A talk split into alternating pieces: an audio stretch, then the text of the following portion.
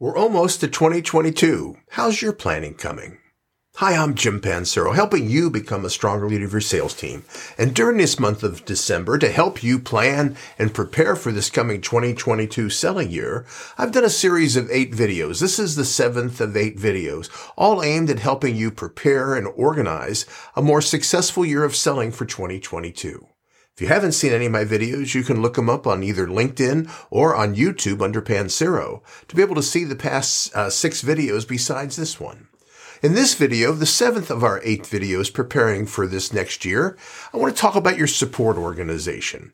What can you be doing to better align your service and support team to become more proactive supporters of your customers?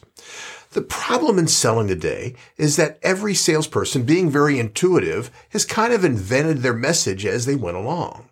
Most salespeople sell to a customer by going in and saying, what do you need? What keeps you awake at night? What would you like to improve? And then whatever the customer says they want, the sales rep says, that's why you want to buy from us. So after a while, every customer is buying for a different reason. Now, they made sales and they have increased revenues because of it, so congratulations. But look what a problem that causes on your support team. How it forces them to really be more reactive than anything else. If I don't know why you're buying from me as a support person, it's kind of hard to offer suggestions that would improve or help you take advantage of what you're getting from us because I don't really know why you're buying and I don't want to cause a problem, so I'm likely not to say anything. So the more diverse all the reasons your buyers are buying from you because of all the different messages your salespeople have been delivering, the more it just means your support team can only be reactive in their support and they can't bring up any new ideas without endangering the account or exposing themselves to challenges. What can you do to make sure and look for ways for your team to be more proactive, to be more of an active support, to step up and to bring new ideas in their support structures to your customers? Not to sell them new products, but to sell them on taking full advantage of the products they're already getting and the services that you provide. This is a time that we need our service people to be stepping up and doing more to help create value, especially with all the labor challenges most businesses have today.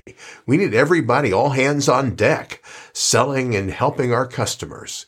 And as part of that, we need to help make sure that our support people have the ability to help support our customers by making sure they actually understand why those customers are buying from us in the first place and having a clear picture of what they can do to make a stronger and better contribution to the overall sales revenues and success of your company.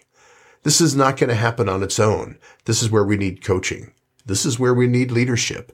You going to the support people and talking and discussing and strategizing ways and ideas of how they could improve and become of more value to your customers. So your customers see even more value than in buying from you. Would love to know what you're doing to help your support people become more effective. Would love to answer any of your questions. Thanks for checking out my podcast. I'm posting two new podcasts each week, all aimed at helping you and your team increase your selling competitive advantage.